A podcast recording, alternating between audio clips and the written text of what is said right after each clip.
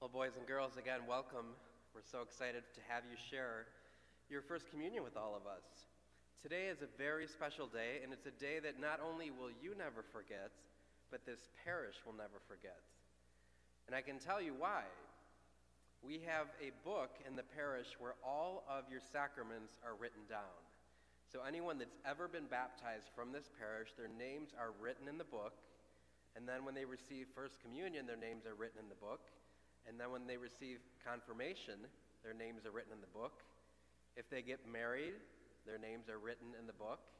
If you become a priest, your names are written in the book.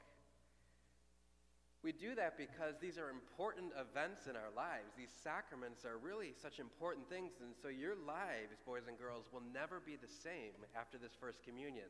Because from now on until the rest of your life, every time you come to this altar, you can receive Jesus into you, and he can make his home within you. I remember growing up, one of the things that I loved most was sleepovers with the cousins.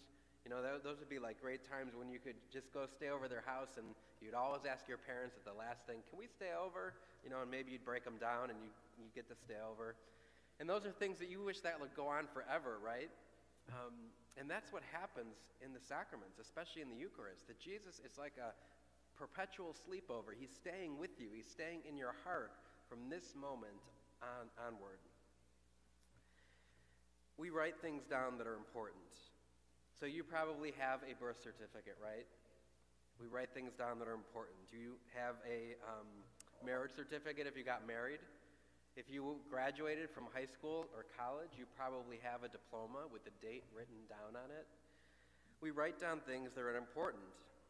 If someone has died, a death certificate is issued with the, the date written on that. And the same is true for our faith.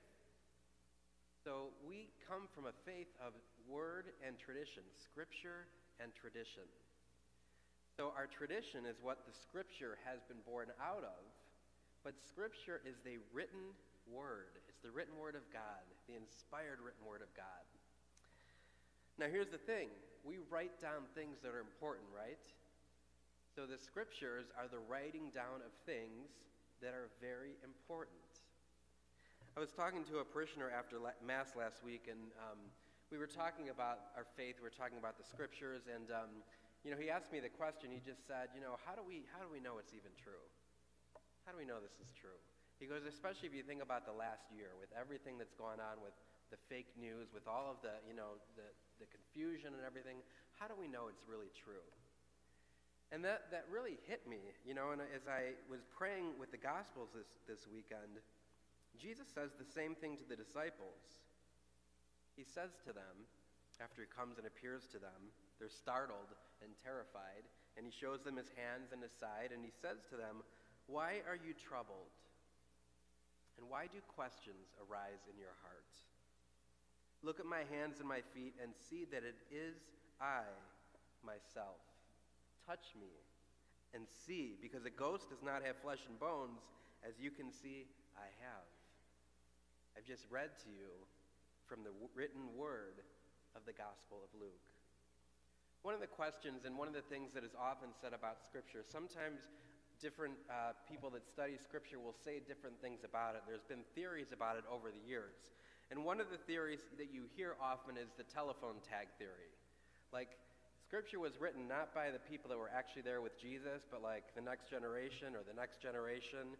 So, you know, it could have been written 50 years to even like 150, 200 years later.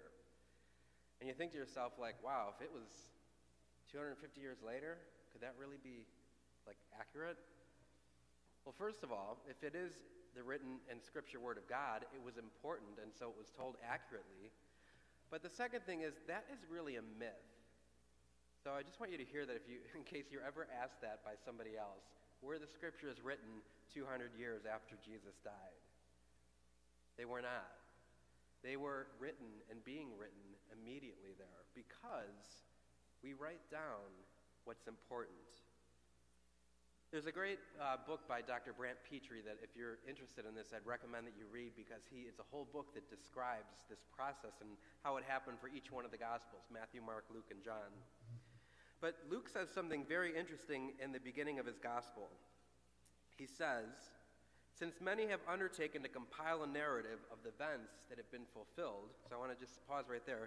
Since many have undertaken to compile a narrative of the events that have been fulfilled, that means there were a lot of people writing about this.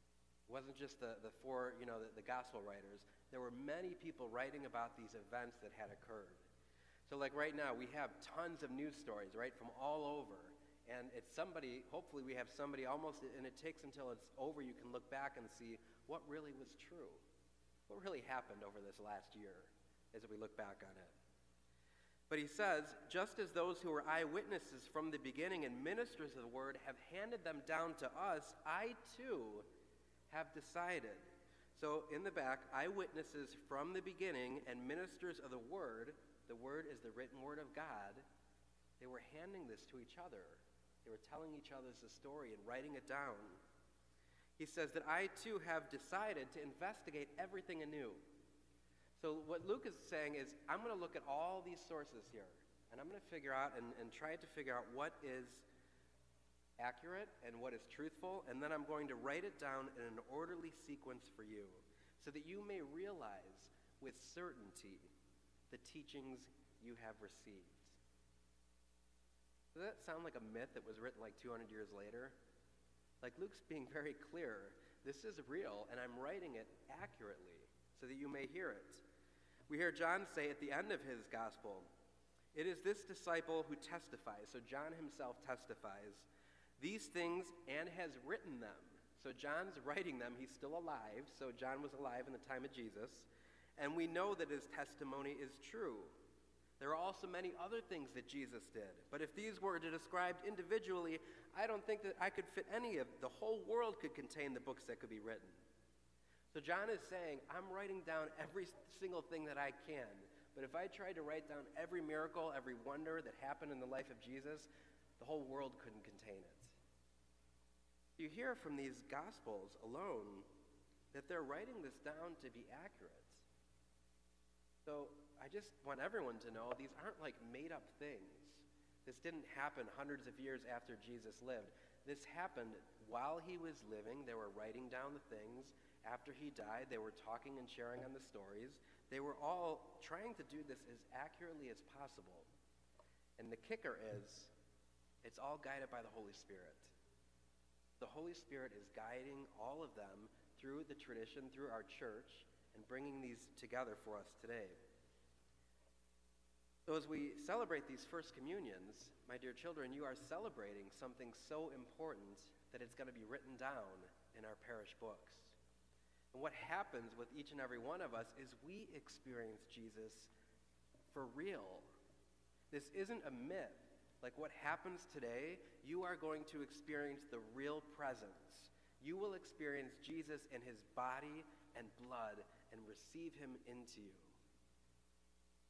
This is something that is so amazing and, and such a wonder and such a joy. And so, my dear children, I hope that you just open your hearts and you ask Jesus, help me to see you, help me to feel you, help me to experience you in this Eucharist.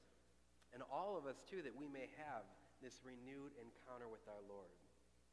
Because today, 2,000 years after Jesus suffered, died, and rose, we continue to read and proclaim the things that have been written down. If it's important, we write it down.